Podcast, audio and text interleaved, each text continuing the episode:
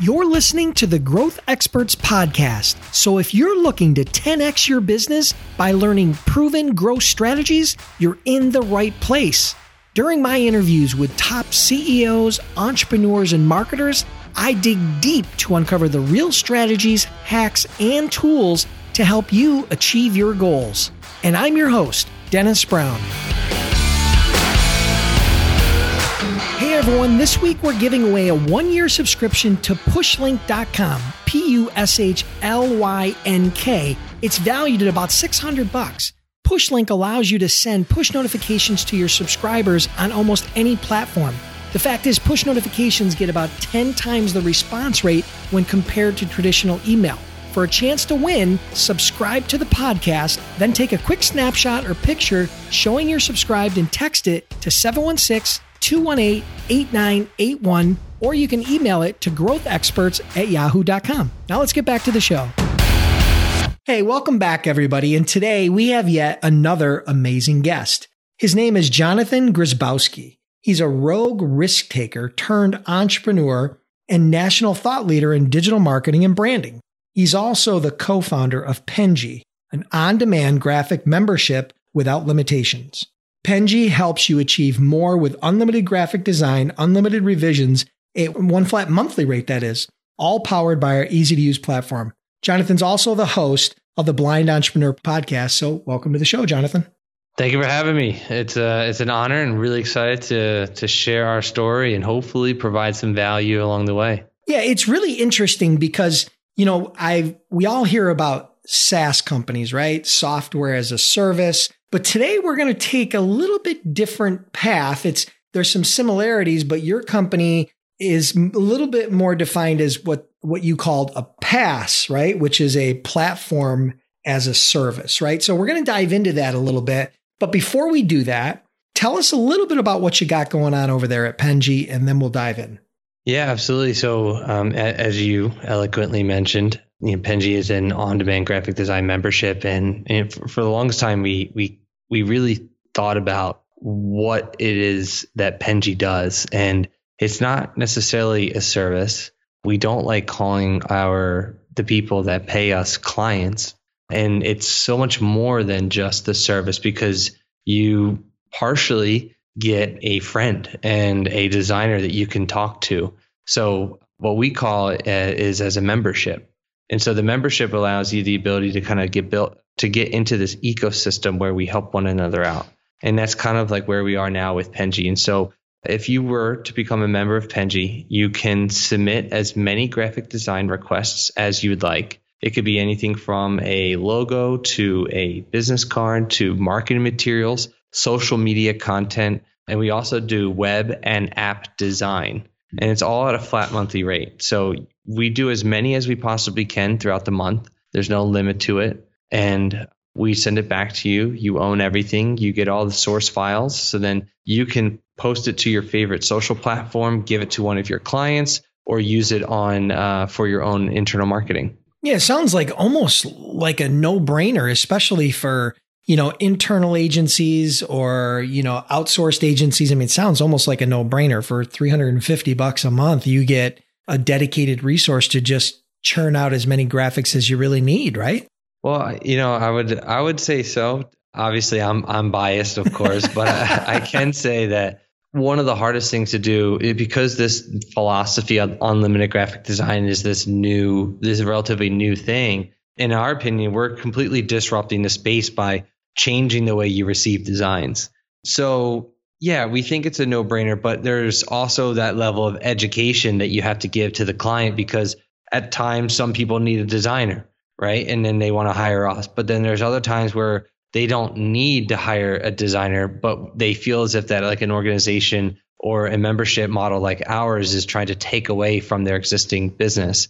We're trying to fire their designers. And that's not the case at all. We act for agencies in particular, a supplement to their existing teams. So maybe the current team is um, is doing a design sprint, right? Or maybe the current team is the head designer, the lead designer is doing junior level design work that happens far too often. Or if you're a small business, maybe the or an internal marketing team, maybe the person is doing the designs themselves.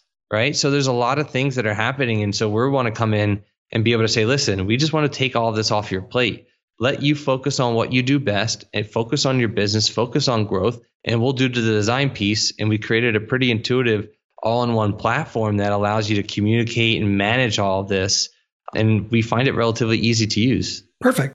So, how big is Penji? I mean, whether you want to give it to me, whether it be in revenue or employees or growth, just give us some sort of scale of how big Penji is today and when you started. Yeah, so I'll kind of start off with how we started. Uh, we started on October 21st.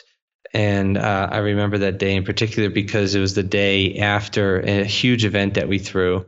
And so we came up with the idea in June of last year, and it had no software, no nothing behind it. It was just an idea. And we implemented it pretty much the day we got off the plane in Vietnam when we came up with the idea. And we started selling this service to people and not really knowing anything about it. And we started selling this like platform, so to speak, that we inevitably created for ourselves. So we were once an agency at one point in time, and we created this tool for to scale our internal processes.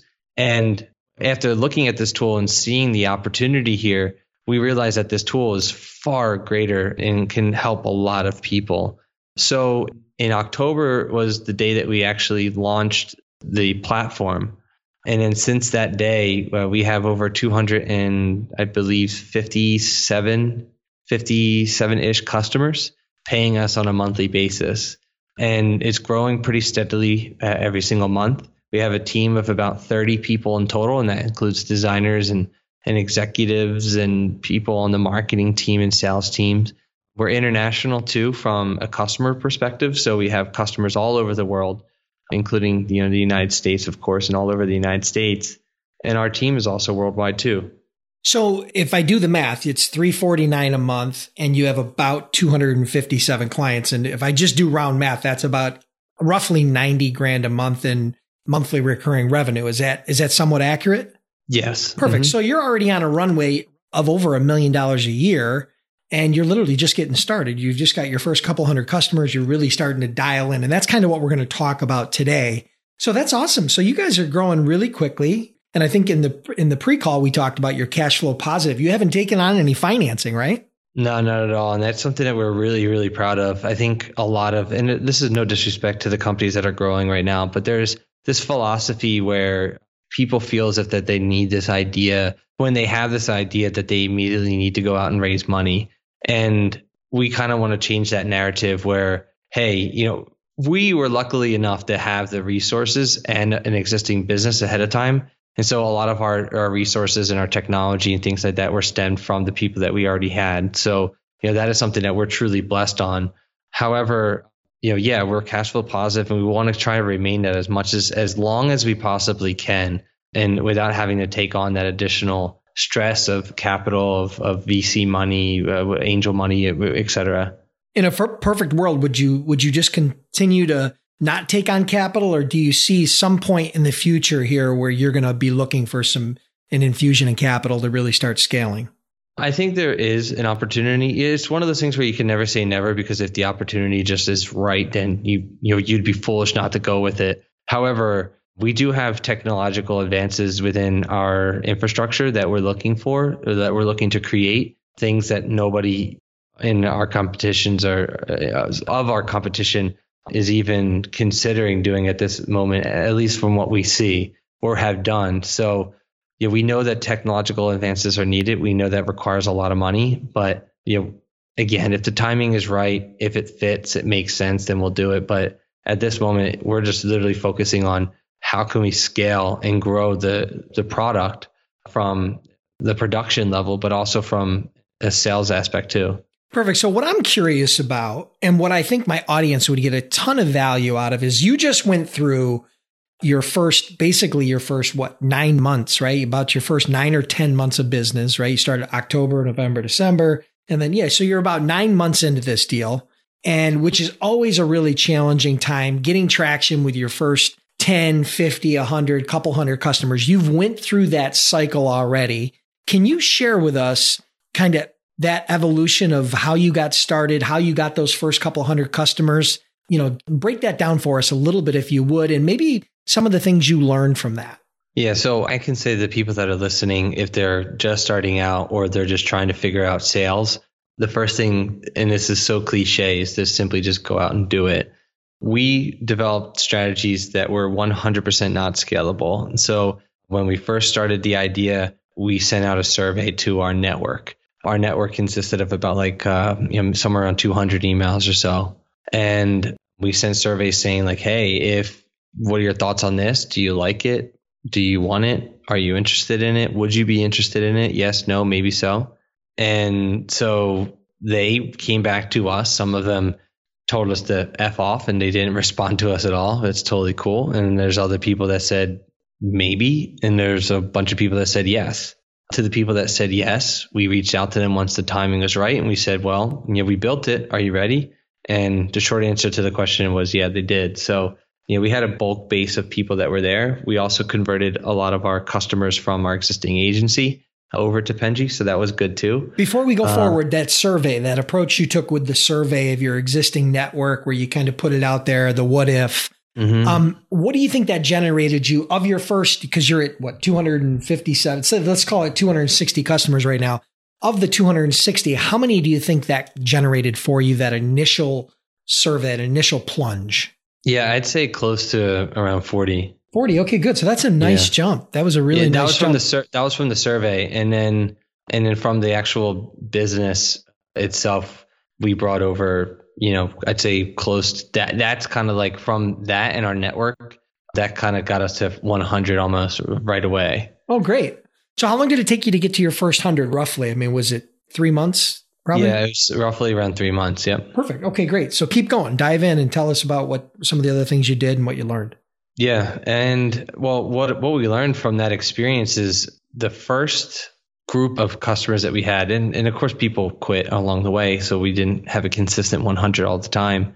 But we thought when we first started that we would our business would be perfect for startups because it was at this like pricing tier where we knew that it was great for people who didn't have money. It was people. It was great for people who didn't necessarily who had an idea and are trying to figure it out. But it was also great for people who had an exi- as existing business and had cash flow and could pay us on a monthly basis. So startups was like our, our original group of target audience, and we were so wrong from that initial reaction. And so like what we learned from it was just because you say and you tell your team that this is going to be the product market fit, it doesn't mean that it's right. And the only way to do that is to be make is to track everything and to write down every little thing from a sales perspective, from how you're getting the sale, as to what industry they're in, where they came from.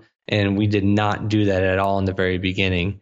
That was the the core thing. But I do want to add every time that we got money from or received a, a member and a member paid us, we invested all the money directly back into the business. So we weren't necessarily, it, it was just a revolving door. Once we got the funds, the cash flow in order to, that we received the cash flow after all of our expenses and et cetera, we put it towards advertisements. We put it towards sponsoring uh, particular like events and strategies, influencers, et cetera and we wasted a lot of money in the very beginning and that was from like hiring. We wasted a lot of money for just like sponsoring. We wasted a lot of money in ads.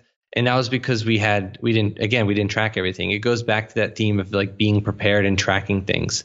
Now every little minute detail and this is like the core thing that we've learned everything is tracked. It, how many emails are being sent on a daily basis?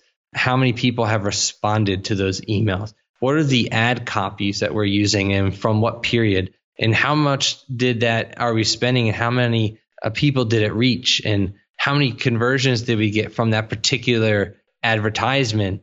If you're not looking at that data and if you don't have the data then you can't make a smart decision. Uh, you cannot make a smart business decision. I'll just so that, leave it at that. that sounds like a lot of data. Do you have a system for tracking that? I mean what, what are you using? I mean are you just using google sheets or do you have like yeah an i mean i wish there was system? Like, I wish there was like some really complex like software. Even if there was, I don't even know if we would use it. I'm sure somebody listening might be like, well, you know, you can use my software. or You can use X or whatever it is. I think for us, it's all about what works for you. And sure. we're using a Google Sheet. It's you know nothing crazy. Granted, it's like a multiple versions of the sheet, and it's multiple things that we're tracking. But yeah, it's just a variation of multiple Google Sheets that we are all tracking this data. So it's basically like a repository where you're testing all these different ideas and you're tracking the results and the ones that don't work, you're obviously probably stopping those and the ones that do, you're doubling down on those and continuing to track what's working.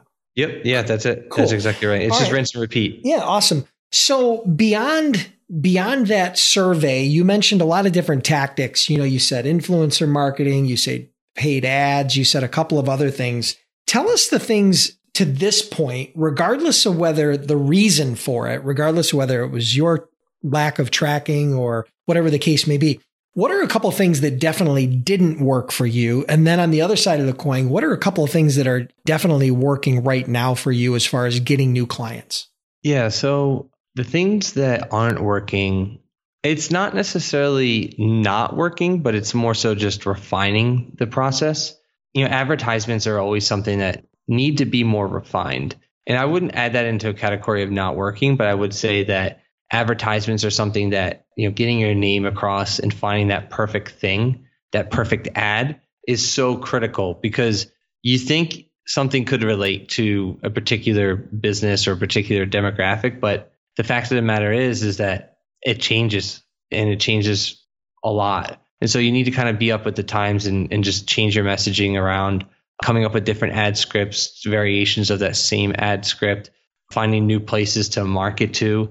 So there isn't like that one place where it's like 100% this is where we're going and investing all of our money in. So let me put it this way, because I think when we talked beforehand, I think this will make it easier for you. If you had X amount of dollars to spend and you could only do one thing of all the things you're doing right now, what would be the first thing you would cut and what would be the thing that you would double down on? Yeah, I would probably cut like the cold the cold outreach. Okay. So a lot of people can get a lot of uh, success with like cold emails, right? Okay. Cold emails worked originally, but when it comes down to it, at the end of the day, like a cold email to a business, a cold email to like a, an agency or something like that, it doesn't convert as quickly and as fast as like an ad would, for example. So if we were to uh, invest in money, if we were to invest our money, invest our dollar into something, I would say number one, it would be advertisements. What ads? What platform? I would say Facebook. Facebook at this point. point, and tell mm-hmm. me a mm-hmm. little bit about what what a campaign like that might look like. I mean, what's something that's worked for you at a little bit more micro level as far as a campaign? Is it some sort of a trial offer? Is it some sort of a you know you're working with an influencer on Facebook? What, what what's tell us a little bit. Pull that onion back a little bit further. Yep, that's fine. So when it comes to advertisements on on Facebook, what we realize is the specialization matters. For the longest time, and this is kind of why I originally started with it, with this was the overarching theme of like entrepreneurs, business professionals, etc. It's so saturated, right? There's so many people trying to go after that niche, whether it's like for their own podcast that they're tr- trying to promote because of the their audience or maybe a particular service, whatever it may be. What we found is that the the print on demand community is a a growing community, but it's also a very niche community. And so what an advertisement would look like is something that speaks to those particular demographics. So we spent in pretty much two straight months only working and talking to our clients. I mean, we talked to all of our clients, of course, but primarily getting to know our print on demand customers, asking them questions and doing interviews with our customers and saying, hey, why did you choose this service? What were you looking for? What is it doing to help you? Right. So, in addition to the first survey that we did to get the clients, now that they are our members, now that they are paying us, we are talking to them on a more uh, casual basis and just asking them the questions of you know, why? Why are you doing this? Why did you sign up? And so, what that information has been able to give us has basically been able to give us our ad copy and our marketing strategy for the next six months to a year. I love it. Because they said words, they said phrases, they've said these key things that allowed us to understand and speak the language, which then in turn converted our audience, or excuse me, converted our advertisements better. So saying things like, does unlimited graphic design work? Do they really care about unlimited graphic design? Do they care about this one feature that you think is like the coolest thing on the planet? Or do they really care about you helping them save time or you being cost efficient or you being, you know, maybe there's like a word that you never want to use within your marketing, but because your your members or your clients say it repeatedly, why would you not use that phrase? You know? Yep. It's called and, lingo. It's their yeah, lingo. If that's what makes them tick, if that's what makes them buy, then you'd be foolish to not use those words. And so it's not necessarily using their word own words against them, but strategic marketing, you you use a particular phrase that generates a buzz that that more than one person has mentioned. And I think that's another key thing too. If one person, right, says you should the reason why that I used Penji is because it saves time you should not use that as a Bible. You should not consider that as law. If two, you know, five, our, our barometer was five people. If five people said that particular phrase or that particular wording, then we knew that it was something of value to people. Gotcha. Very good. So pivoting a little bit, you know, going through these first early stages of your business, your first 260 customers, what's been the biggest challenge you guys have faced, you know, growing Penji to date? I think it's more so the internal thing, more so than it is like an external thing. What is the core story that you are portraying? You know, I think that's, I think a lot of people focus on brand, and brand isn't necessarily something that you could come up with. And that was something that we had a really hard time struggling with in the very beginning because we thought internally that, like, oh, we can determine our brand. Well, no, your customers or your members dictate your brand, not you.